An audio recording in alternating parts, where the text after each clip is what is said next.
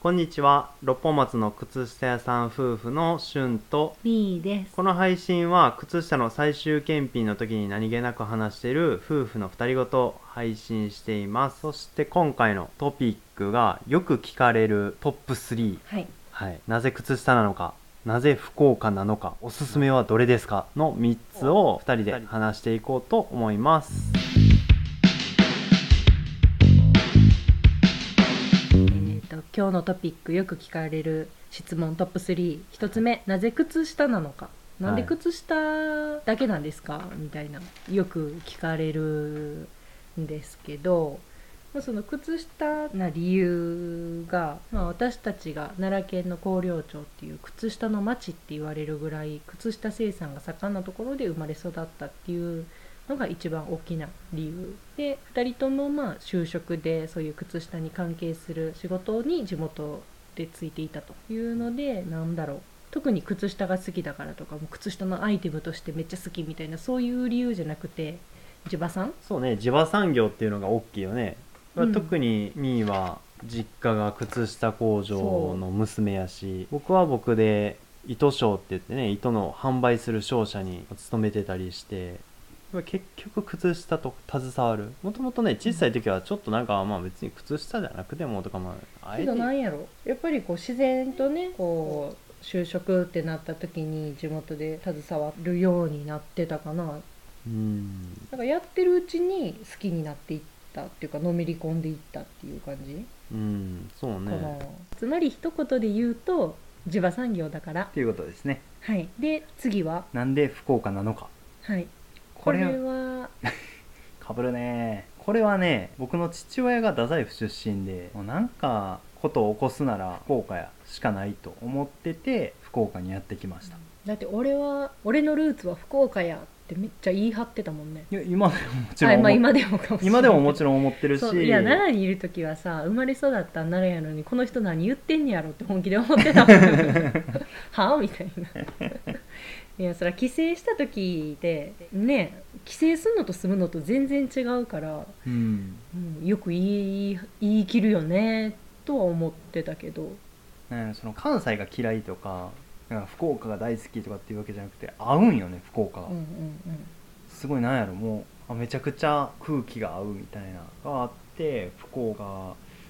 しか考えられへんかったうんねすごいね、だからいきなり福岡って言われた時はえーってなったもんね1年かかったな決めるのにねうん1年半年先に僕福岡で住んで待ってたけどそういや考えるっていきなりさ東京ならまだねこう地名もわかるし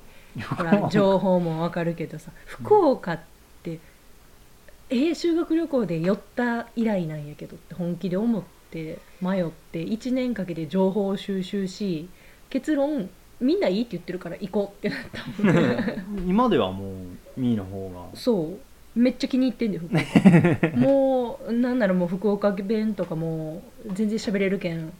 もうあやめといた方がいいそれもうカットにしあといたれ方がやはもうっカちッゃうト、うんあかんかなまあでもな営業終わりに急に温泉行こうって言ったら温泉行ける距離になそ福う岡まあめっ福ちゃ岡いい福岡だけじゃなくてさもう九州っていうこの土地がいいよねうんちょっともうこの福岡愛の話はさまたこれ別で一本作った方がいいやつやから、うまんあ、なぜ福岡なのかっていうのはルーツがあるからっていうそうですねで、まあ、よくそこから聞かれるのが「え太宰府じゃなかったんですか?」って言われるんあそうでそうそうすなんで六本松なんですか?」って聞かれるんやけどもそれはご縁ですねうん僕らもねさっきあのお店のその場所を探しながら「ポップアップでもう福岡各地と言いつつ、まあまあ、ちょいちょいね福岡市内の方うにんお邪魔してこうポップアップさせてもらってて、まあ、ハウズザットっていうお店自体もあのネームバリューがない、ね、名前が知られてない状態で急に太宰府でやってもっていうちょっと不安もあったし、まあうんそれであれば福岡市内にね福岡市内にねそうあのお店構えたらって言ってくださる方が多かったんでじゃあっていう風にうん考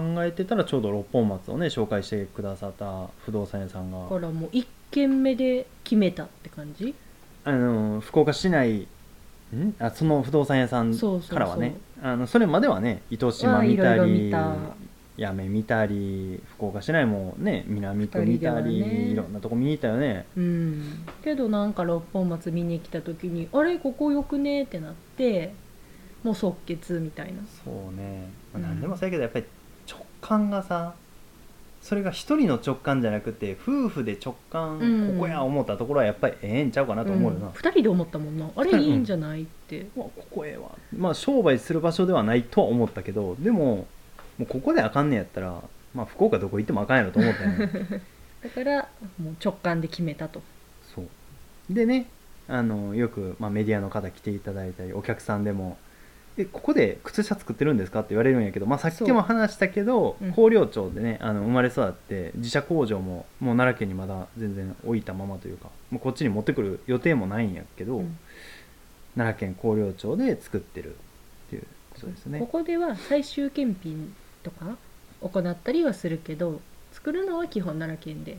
ここでは作ってませんとまあいずれね太宰府でちょっと靴下博物館みたいな靴下の見工場見学できるところとかも作りたいなとは思ってるんで、はい、まあ、2店舗目ができるときはよろしくお願いいたしますお願いしますで最後のよく聞かれるトップ3の3つ目 はい、おすすめどれですかっていうやつもうこれはね全部ですハモるけど、うんうんもうそれぞれね一つ一つにストーリーとか特徴とかもうブランドによってもブランドコンセプトがあるし、うんあれそのブランドの中にもアイテムがいくつもあるけどそれにもいろいろあるからねそうもう思い入れがねどれも多い